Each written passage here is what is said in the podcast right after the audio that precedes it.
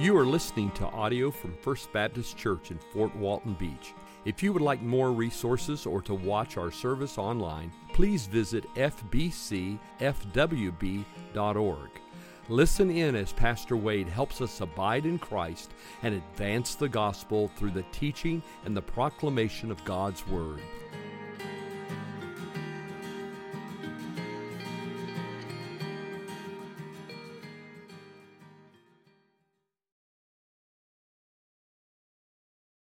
Well, again, we're in Ezekiel chapter 3. We began a study a few weeks ago in the book of Ezekiel, the long book of Ezekiel, and we are working our way through it. If you look there in your notes, there is an outline. I won't go over the outline every week, but just notice that's kind of a basic five-part outline. So as of now, we're still in part one of the outline, and we're going to get a little bit into part two tonight, because we're going to go past chapter 3 and look at chapters 4 and 5. So chapters 1 through 3 deal with the call of the prophet Ezekiel to preach to God's people who were in captivity in the nation of Babylon. They were in captivity because of their rebellion against God. God allowed the Babylonians to come and overthrow the city of Jerusalem, to overthrow the military of Judah and take thousands of Jews back with them to Babylon in captivity or in exile. And while they're in captivity, God raises up Ezekiel as a prophet to preach to them and give them some specific messages. We'll get more to that tonight because he has some specific messages for Jerusalem and Judah. And so we will see that. Here's a summary statement from Dr. Kendall Easley. From exile in Babylon, Ezekiel's stunning visions, we'll see some of that tonight, and startling symbolic acts, we'll see some of that tonight, were prophecies for the Israelites to teach God's sovereign plan over them in the history of his kingdom, so they shall know that I am the Lord. And so that's the gist of what the book of Ezekiel is about. Now, we're going to go a little bit faster. We're going to take a kind of a larger chunk tonight. And so we may not cover every single verse in the end of chapter 3 and chapters 4 and chapters 5. So I highly recommend that at some point you get your notes. If you have some time near the end of this week, read through these chapters slowly and think about them so you can see how they unfold verse by verse. But if you remember last week, we talked about the blueprint of God's call to Ezekiel. We said that God got his attention. God gave Ezekiel a fresh vision of himself. God gave him his marching orders. And then God reassured him because the Lord knew that it would be very difficult ministry because he was preaching to a stubborn people. And so he reassured Ezekiel that he was going to make him stubborn too. And he was going to give him the wherewithal to preach this message to people that did not want to hear it. And we talked about how God intervened in Ezekiel's life to call him. Well, tonight I want to talk more specifically about what that call was, what he was calling him to say and what he was calling him to do. And to establish the context, I want to take you back to Ezekiel chapter 3. Look in verse 12. Ezekiel chapter 3, verse 12. This is kind of where we left off last week.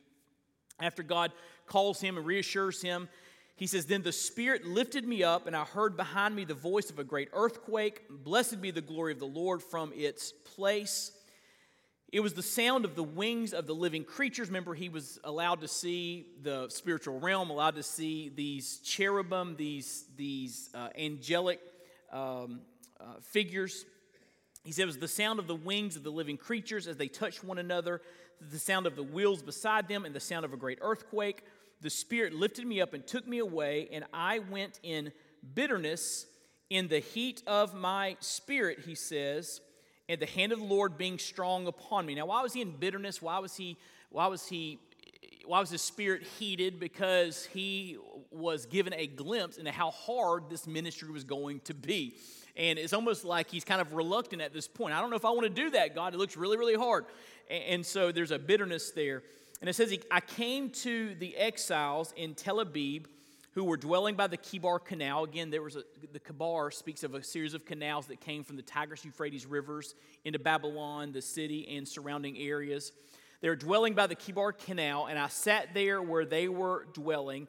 And I sat there overwhelmed among them 7 days." So this this call to Ezekiel given his marching orders is so overwhelming to him that he just sits there 7 days and doesn't do anything. I mean, he's just trying to process all that God has said to him and all that this means for his life.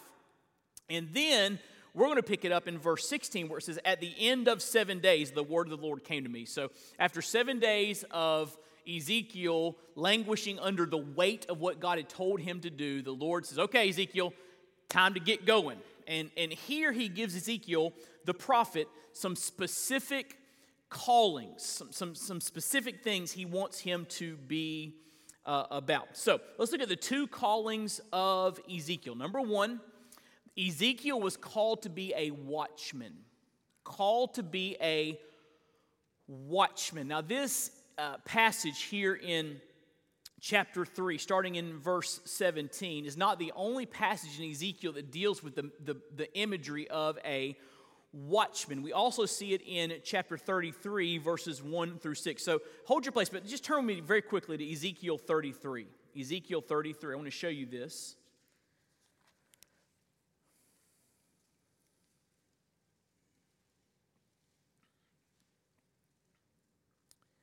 The word of the Lord came to me, Son of man, speak to your people and say to them, if I bring the sword upon a land, and the people of the land take a man from among them and make him their watchman, and if he sees the sword coming upon the land and blows the trumpet and warns the people, then if anyone who hears the sound of the trumpet does not take warning, and the sword comes and takes him away, his blood shall be upon his own head.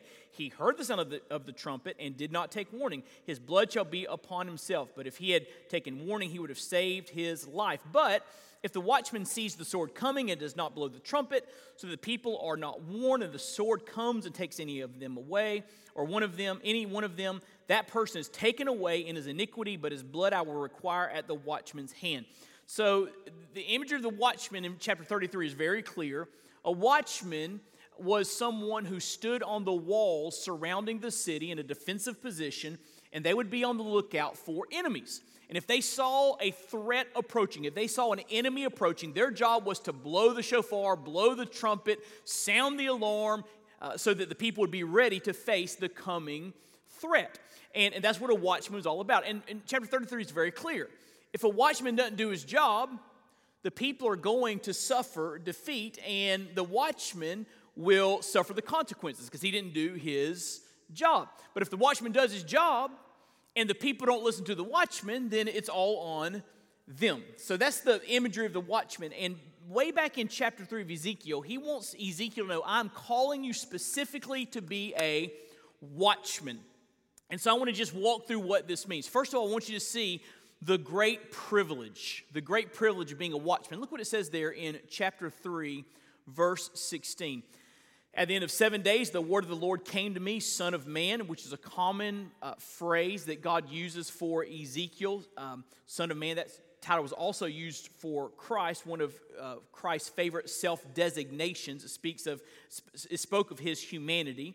And he says here, Son of man, I have made you a watchman for the house of Israel. Now, what does that entail? Look at the next phrase. Whenever you hear a word from my mouth, you shall give them warning from, what's the word there? From who? From me. And so, Ezekiel has this incredible privilege where God speaks to him first, and then he speaks to the rest of the people. He gets to be the one that hears the word from God's mouth and then passes it on. So the idea of a watchman is the idea of great privilege. He gets to stand between God and God's people and be the deliverer of God's message. Great privilege. But also there's great responsibility. Great responsibility. And as he explains this responsibility in verses 18 through 21, we see there are four scenarios that unfold for prophet and people. So I want to just kind of quickly walk through these four scenarios. I want to make some application to all of us in this room. The first scenario is this. The unfaithful prophet is judged along with the wicked. So look what it says there in verse 18. If, this is hypothetical, if I say to the wicked, you shall surely die, and you give him no warning, nor speak to warn the wicked from his wicked way in order to save his life, that wicked person shall die for his iniquity, but his blood I will require at your hand. So here's what he's saying. If you are unfaithful as a prophet, as a watchman, and I give you a word of warning and you don't pass it on, they're going to suffer my judgment, but you're going to be judged as well for your unfaithfulness. So the unfaithful prophet is judged along with the wicked. The blood I'm going to require at your hands, he says to Ezekiel. The second scenario is this. The faithful prophet's message goes unheeded. Look in verse 19. But if, there it is again, if, hypothetical, but if you warn the wicked and he does not turn from his wickedness or from his wicked way, he shall die for his iniquity, but you will have delivered your soul. So here's the idea. You warn the wicked, they don't listen, they suffer the consequences of that, but you have done what I've called you to do. You won't experience the consequences of being unfaithful. So the faithful prophet's message goes unheeded. That's another scenario that could happen and does happen in various ways in the book of Ezekiel. Here's the third scenario for prophet and people. Those failing to persevere in righteousness are not warned by the prophet. Look what it says in verse 20. This is interesting. He says again, if, hypothetical, if a righteous person turns from his righteousness and commits injustice, and I lay a stumbling block before him, he shall die. Because you have not warned him, he shall die for his sin, and his righteous deeds that he has done shall not be remembered, but his blood I will require at your hand. So this is the scenario of someone that starts out well, that claims to be righteous, that claims to be a follower of God, but at some point they get off track and begin to veer in the wrong direction. And the Lord says, when my people begin to veer in the wrong direction, I want you to speak to them and warn them. And if you do that, then you've done the right thing. You've done what I've called you to do. But if you don't warn those veering in the wrong direction and they stumble and they fall, they'll be judged. They'll experience consequences. And so will you, Ezekiel, because you were an unfaithful watchman. And there's a fourth scenario for prophet and people. The faithful prophet helps the righteous to finish well. Look what it says there in verse 21. But if you warn the righteous person not to sin, and he does not sin, he shall surely live, because he took warning, and you will have delivered your soul. So here's what he's saying. Ezekiel, I'm calling you to be a watchman, and there are four different ways this could go. Now, the optimal is number four. This is the way God wants things to go.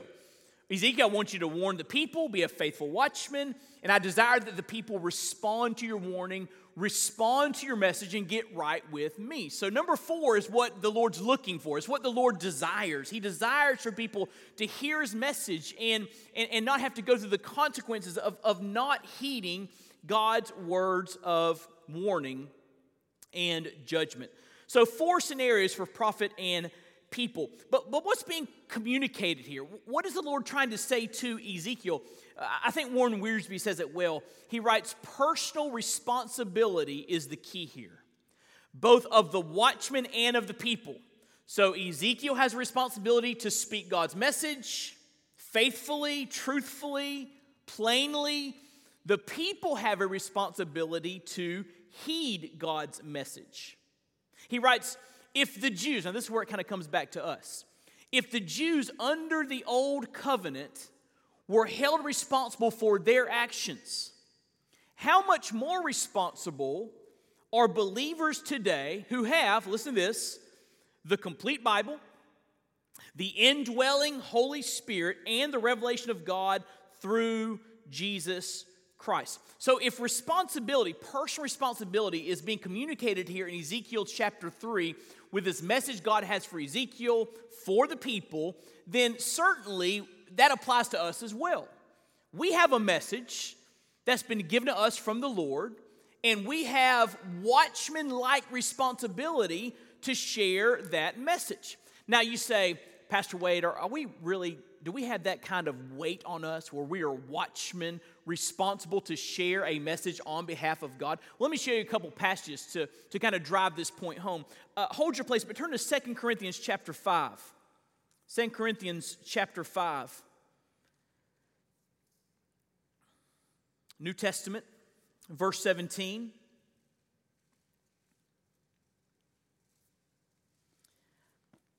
Paul's writing here to the church in Corinth, therefore, if anyone is in Christ, he is a new creation. The old has passed away. Behold, the new has come. And all God's people said, I'm telling you, it's good. It's good to know Jesus and be made brand new by Jesus. Aren't you glad of what Jesus does when you accept him as your personal Lord and Savior? If anyone is in Christ, he's a new creation. All this salvation, this newness of life, all this is from God, who through Christ reconciled us to himself, brought us into relationship with himself, and then he gave us the ministry of reconciliation. So he saved us, he brought us to himself, then he says, hey, listen, I want you to take this message to others so they can be reconciled too. He goes on to say, that is, verse 19, in Christ, God was reconciling the world to himself, not counting their trespasses against them, and entrusting to us, personal responsibility, entrusting to us the message of reconciliation. Therefore, we are ambassadors for Christ. Watch this. God making his appeal through us. We implore you on behalf of Christ, be reconciled to God. So do you see there the weight of the watchman? Remember, the watchman had great privilege. He had a message from God. We have a message from God. It's called the gospel, the good news of Jesus Christ. And the watchman had this responsibility to actually share it with people so they could be ready to meet God one day. And we have that same responsibility. And here's what happens. When we share this message, 2 Corinthians 5 says, God himself meets us in that moment and is at work in that moment where he is actually pleading through us to others to come to him. That's pretty cool, isn't it? So here's what this means. If you want to be really close to God, share the good news. Because God will actually be in that process pleading through you for others to come to Jesus. So there's that idea there of the watchman. It's not an exact correlation, but the privilege and the responsibility are there. And so this responsibility speaks of personal evangelism. There's another place where a group of people are warned to be faithful to God's message to his people. And this speaks of pastors. It's speaking to folks like me. So hold your place. I want to show you Hebrews chapter 13. Turn to Hebrews chapter 13.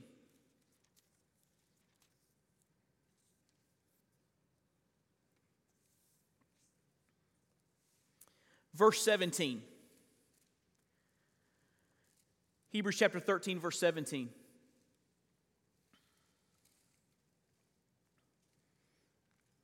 Paul, writing to Hebrew Christians, writes, obey your leaders, submit to them. Why? For they are keeping watch over your souls as those who will have to give an account. Let them do this with joy and not with groaning, for that would be of no advantage to you. And so what he's saying there is follow your leaders that God raises up for you in the life of the local church. Make their leadership a joy and not drudgery. But notice his reason there. Look what he says. These leaders have to give an account to God for how they watched over your souls. There's a responsibility there, a watchman-like responsibility. One day, I'm going to have to stand before God.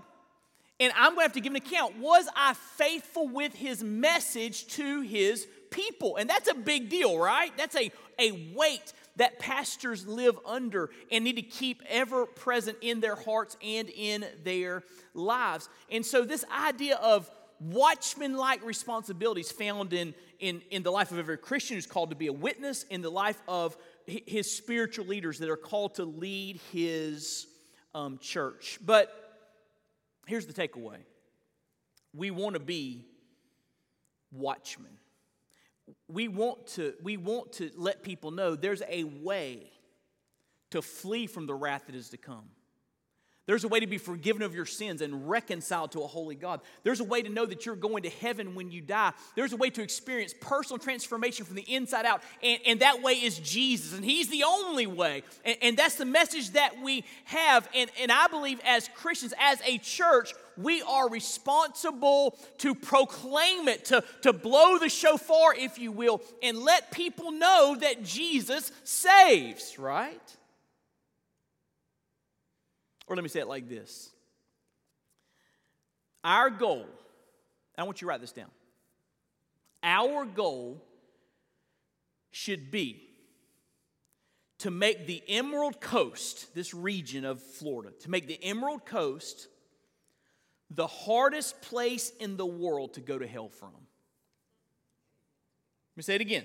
Our goal should be to make the Emerald Coast the hardest place in the world to go to hell from. Now, people have to make their own decisions with the message. We can't make people surrender their lives to Jesus. That's got to be their decision. But we can be faithful watchmen, can't we?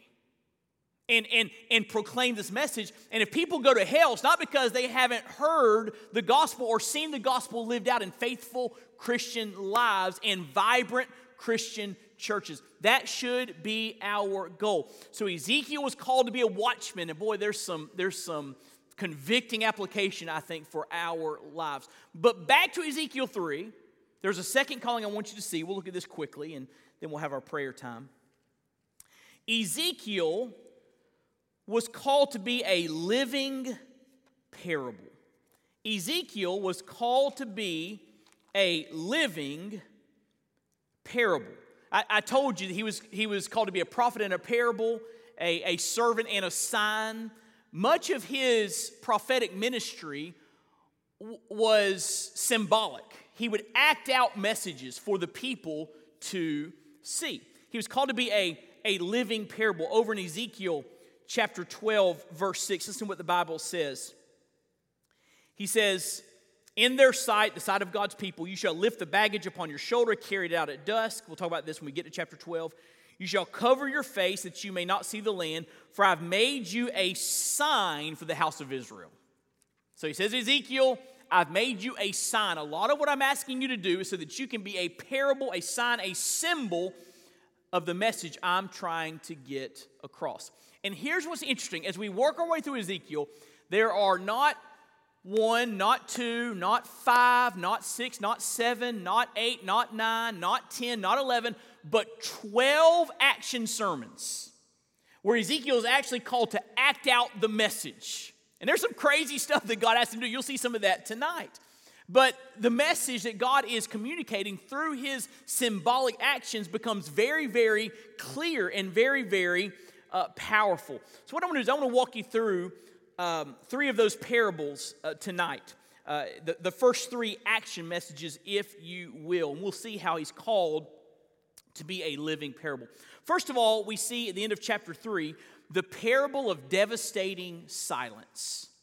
The parable of devastating silence. Look what it says back in chapter 3, verse 22. "And the hand of the Lord was upon me there. He said to me, 'Arise, go into the valley, and there I will speak with you.' So I rose and went into the valley, and behold, the glory of the Lord stood there, like the glory that I'd seen by the Kibar Canal. And I," what? "Fell on my face." That's a kind of recurring theme. When God unveils his glory, you fall on your face. If God decided to manifest his glory just partially in the sanctuary tonight, we'd all be on our face. And he goes on to say, "But the Spirit entered into me, set me on my feet. He spoke with me and said to me, 'Go, shut yourself within your house, and you, O son of man, behold, cords will be placed upon you, and you shall be bound with them so that you cannot go out among the people. And I will make your tongue cling to the roof of your mouth, so that you shall be mute and unable to reprove them, for they are a rebellious house. But when I speak with you, I will open your mouth, and you shall say to them, Thus says the Lord God, He who will hear, let him hear. He who will refuse to hear, let him refuse, for they are a rebellious house.'" This is the parable of devastating silence. So, here's what the Lord says. Ezekiel, here's your first message. Go home and lock yourself in the house and have somebody tie you up as well. And just realize you're not going to be able to talk. I'm going to make it so you can't physically talk. Until I'm ready to say something, then I'll allow you to talk. That's his first message. Go in the house and show everybody what it looks like to be bound up. The idea that the prophet is not speaking right now. There's silence from God, silence from heaven. So, I mean, think about how unusual this would have been. You know, I came here in September of 2018. And let's just say that I get here, church has voted on me, I have my first Sunday, and I say, for my first sermon, I'm going home and locking myself in the house. Y'all have a good day. That'd be weird, right? That's what Ezekiel does. He goes and locks himself in the house, and he can't talk. His tongue is sticking to his mouth. The parable of devastating silence. This is God's way of saying, because you haven't wanted to hear what I have to say, you're going to experience silence from me. I'm going to talk at some point, but right now it's silence from heaven, silence from God, which is a reflection of God's judgment. Now hold your place, but turn over to Amos. Hold your place, turn to the book of Amos, another prophet. It's a minor prophet. Book of Amos.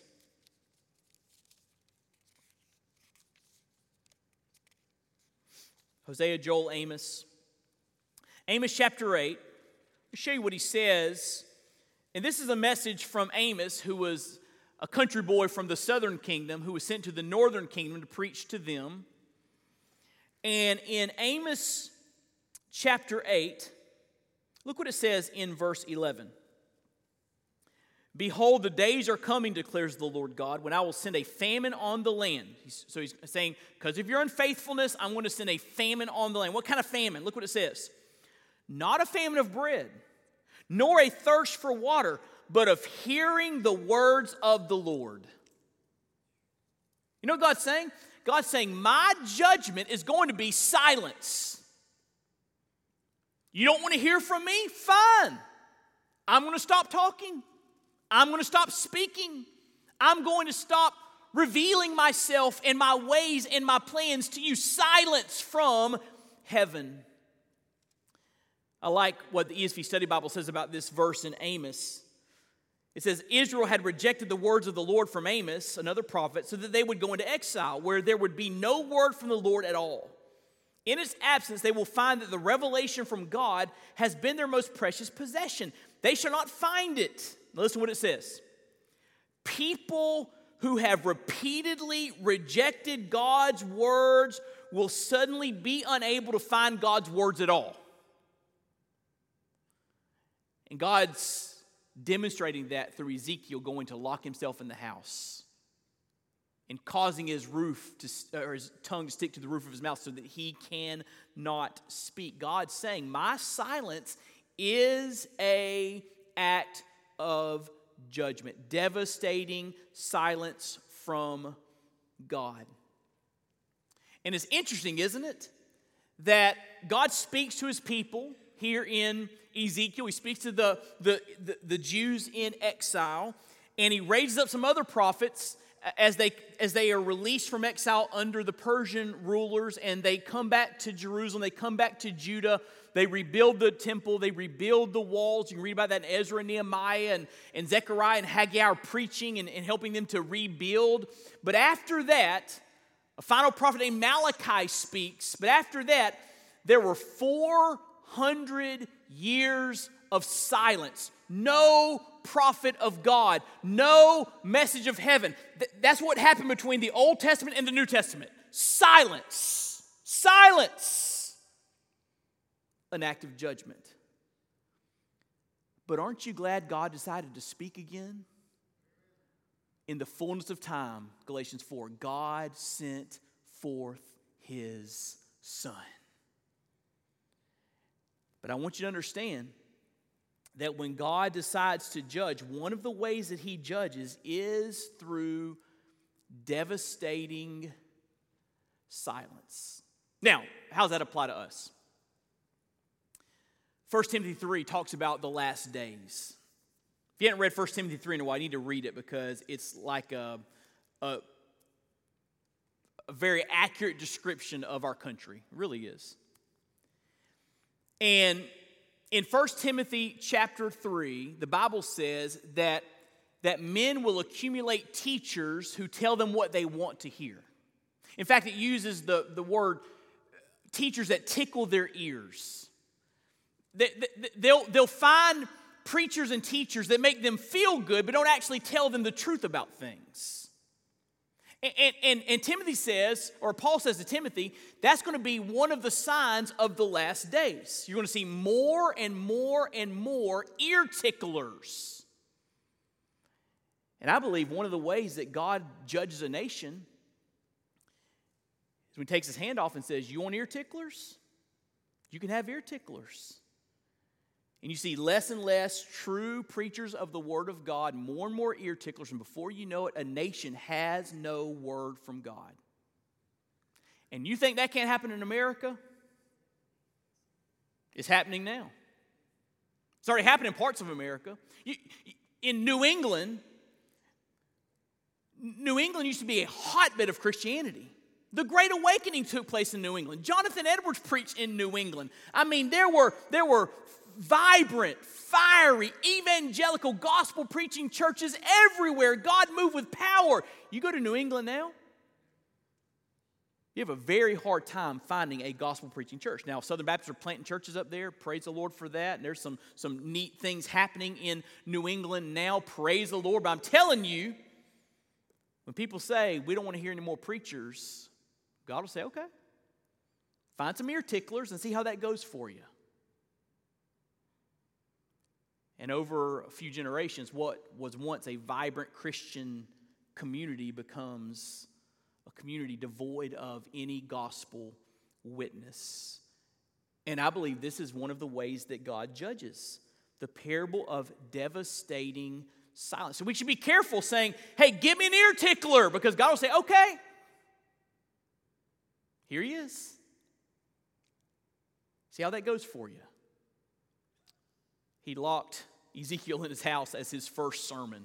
Pretty interesting. Secondly, there's the parable of the catastrophic coming siege of Jerusalem. Look in chapter 4. Chapter 4, very quickly. And you, son of man, take a brick and lay it before you and engrave on it a city, even Jerusalem. So get a big block, big piece of stone, big piece of brick, and draw a city on it. It's almost like get a giant Lego, okay? Draw a city on it. Put siege works against it, build a siege wall against it, and cast up a mound against it, set camps also against it, and plant battering rams against it all around. So this was a model that Ezekiel was supposed to make of a city under siege. So in ancient times, when a city, which had a defensive wall around it, was attacked by another army, if they could not get past the walls in their first attack, they would build ramps of earth up to the top of the walls, and they would then overcome the city by going over the walls. That way, they would bring battering rams to knock down the doors at the gates. They would attack in various ways. They would lay siege to the city. A lot of what they would do is they would just stop supplies from coming in. So the people who were in the walls became desperate because they didn't have enough food or water. And so this was the picture of a great siege. He says there, verse 3, so you're supposed to build this model of a city under siege.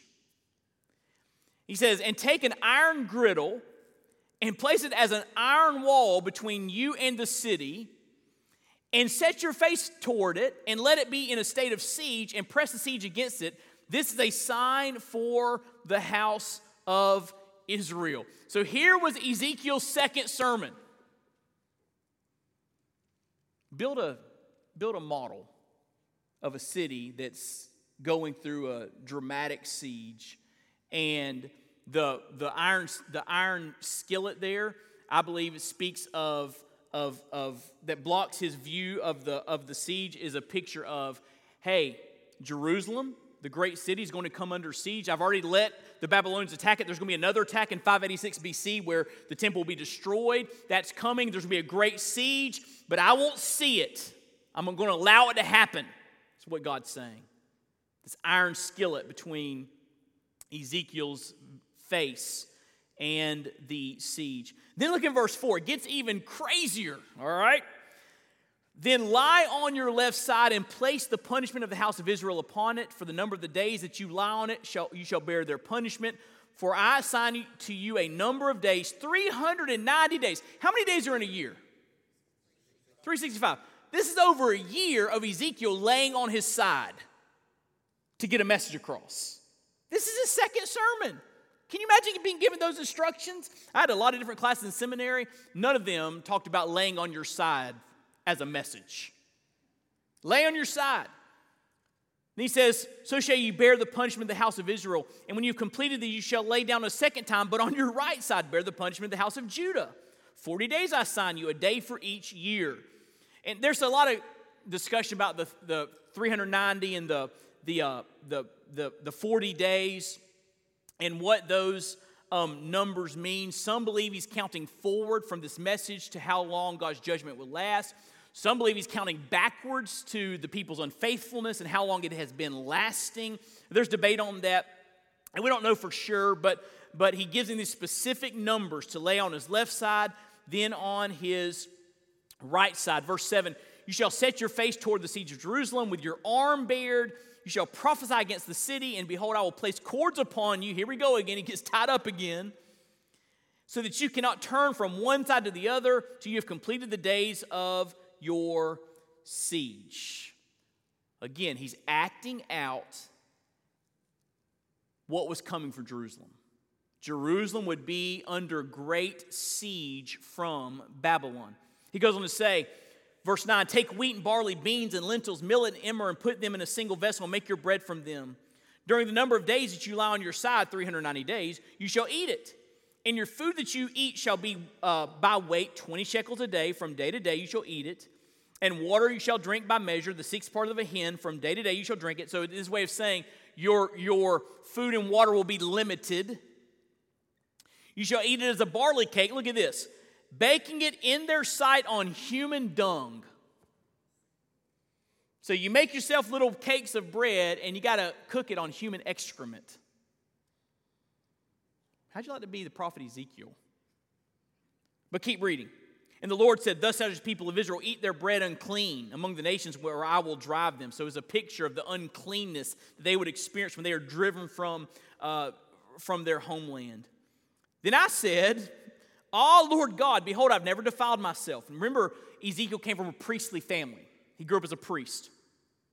From my youth up till now, I've never eaten what died of itself or was torn by beasts, nor was tainted meat come into my mouth. Then he said to me, See, I assign to you cow's dung instead of human dung. Whew. Good for Ezekiel, right? He gets to cook over cow dung instead of human dung. He says, on which you will prepare your bread. Moreover, he said to me, Son of man, behold, I will break the supply of bread in Jerusalem. They shall eat bread by weight and with anxiety. They shall drink water by measure and in dismay. I will do this that they may lack bread and water and look at one another in dismay and rot away because of their punishment. You say, wait, this is all very dramatic. Why? Because the coming judgment, the coming siege on Jerusalem was going to be dramatic. And the people needed to be warned this was coming. And his job is to warn the people of this coming siege in Jerusalem. That's what chapter 4 is about. So he goes through all these symbolic motions to communicate to the people how awful this would be. Now, if I'm a Jew in captivity, and I'm hearing news about my city, Jerusalem, where I lived, where I came from, and I hear this message that it's going to be destroyed, I would be very distraught. Would you not be distraught by that? Your hometown is going to be destroyed. The capital city is going to be destroyed. The city of God is going to be destroyed. And what should their response have been? Get right with God, right? God, be merciful. Show your mercy. We'll come back to you, Lord. But by and large, that does not happen. They don't heed the gravity of this message, which leads to the third parable, the parable of destruction. Chapter 5, the parable of destruction. Look in verse 1, you son of man, take a sharp sword, use it as a barber's razor, and pass it over your head and your beard. So he's saying, cut your hair with a sword. Then take balances for weighing and divide the hair. A third part you shall burn in the fire in the midst of the city. When the days of the siege are completed, the third part you shall take and strike with a sword all around the city. Third part you shall scatter to the wind, and I will unsheathe the sword after them. So the hairs that he cuts represent the people of Jerusalem. And he's speaking of a third being taken into captivity, a third being killed by the sword, and a third being burned in the fire in the midst of the attack. And so speaks of the judgment on God's people. He says, "You shall take from these a small number and bind them in the skirts of your robe." These are the hairs. "And of these again you shall take some and cast them into the midst of the fire and burn them in the fire. From there a fire will come out into all the house of Israel. Thus says the Lord God." Look in verse 5. "This is Jerusalem." This is Jerusalem. Jerusalem. "I have set her in the center of the nations with countries all around her. And she has," here's the bottom line, "she has rebelled against my rules by doing wickedness more than the nations." She was to be a light to all the nations, saying, "Come worship the one true God." But she was more wicked than all the other nations, "and against my statutes more than the countries all around her. For they have rejected my rules and have not walked in my statutes. Therefore, thus says the Lord God, because you are more turbulent than the nations that are all around you, have not walked in my statutes or obeyed my rules, and have not even acted according to the rules of the nations that are all around you. You're not even as moral as the nations around you," he's saying. "Therefore, thus says the Lord God, behold, I, even I, am against you, and I will execute judgments in your midst in the sight of the nations. Because of all your abominations, I will do with you what I've never yet done, and the like of which I will never do again. I'm going to allow the city of Jerusalem to be completely destroyed, burned with fire, the temple destroyed, devastating destruction." Now you say, what's God's end message in all this? What's God driving at here in sending such devastating judgment on the city of Jerusalem and the people of God, the Jews? Look what it says. Fast forward to verse 13. "Thus shall my anger spend itself, and I will vent my fury upon them and satisfy myself." Now look at this next phrase. This is so critical in this chapter and in the entire book of Ezekiel. "And they shall know that I am the Lord." Watch this. "That I've spoken in my jealousy when I spend my fury upon them." Look there in your notes. God would devastate Jerusalem to remind his people and other nations that he is the sovereign Lord, deserving of all worship. Let me say that again. God would devastate Jerusalem to remind his people and other nations, including, I would say, our nation, that he is the sovereign Lord, deserving of all worship. Bottom line, God wanted his people to come back to him, to recognize he's the one in authority. He's the one that is to be worshipped. He's the one that is to be praised. He's the one that is to be obeyed. He's the one that is to be followed. He wanted them to know, I am the Lord. Capital L, capital O, capital R, capital D. That's Yahweh, the divine name of God. I am the Lord. I want my people to remember, I am the Lord. And notice what it says there. I've spoken in my jealousy. God is jealous for their worship because he's the only one that deserves glory and honor. This past week, my wife was relaying to me a conversation she had with a lady. And this lady struggled with the concept that God desires all glory. She thought, why does God make such a big deal about his name alone being glorified? Why has he made such a big deal about you worshiping him alone and not other gods? Why is God jealous? And his jealous here is not a green-eyed envy like we experience jealousy in our humanity. His jealousy here is a righteous desire that you and I give glory, listen, to the only one who's worthy of glory. Because here's the deal. When you give God the glory, he deserves it. He's worth it, the only one worth it. But also, it's best for you. When God says, give me the glory that I deserve, don't worship false gods, he's doing what's best for you. He's calling you to what's best for you. Because when you worship the one true God, all of a sudden your priorities fall into place, don't they? And the rest of life begins to make sense because your priorities are rightly ordered. Most people that are struggling with life and going through difficult things find themselves there because their priorities are wrong. And many give lip service to following Jesus or worshiping God, but in reality, God is not at the top of their list. There are other priorities above God. You know those other priorities are? They're gods. They're idols.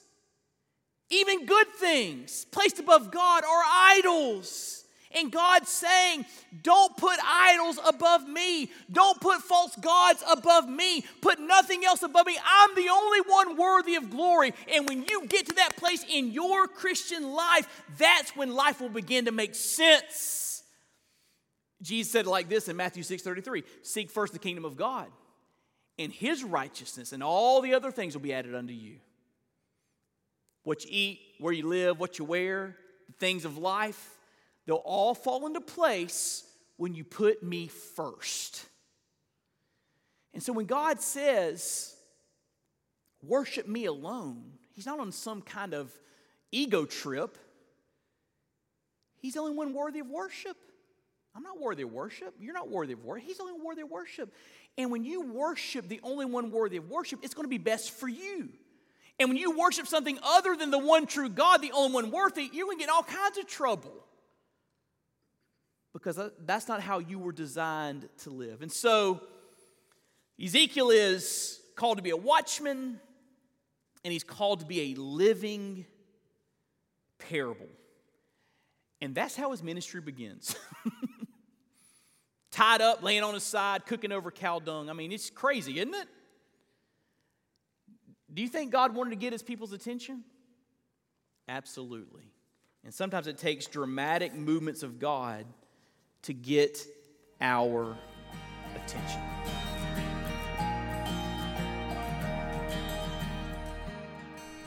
Thank you for listening. We pray you've been encouraged and inspired by God's Word. May the Lord richly bless you.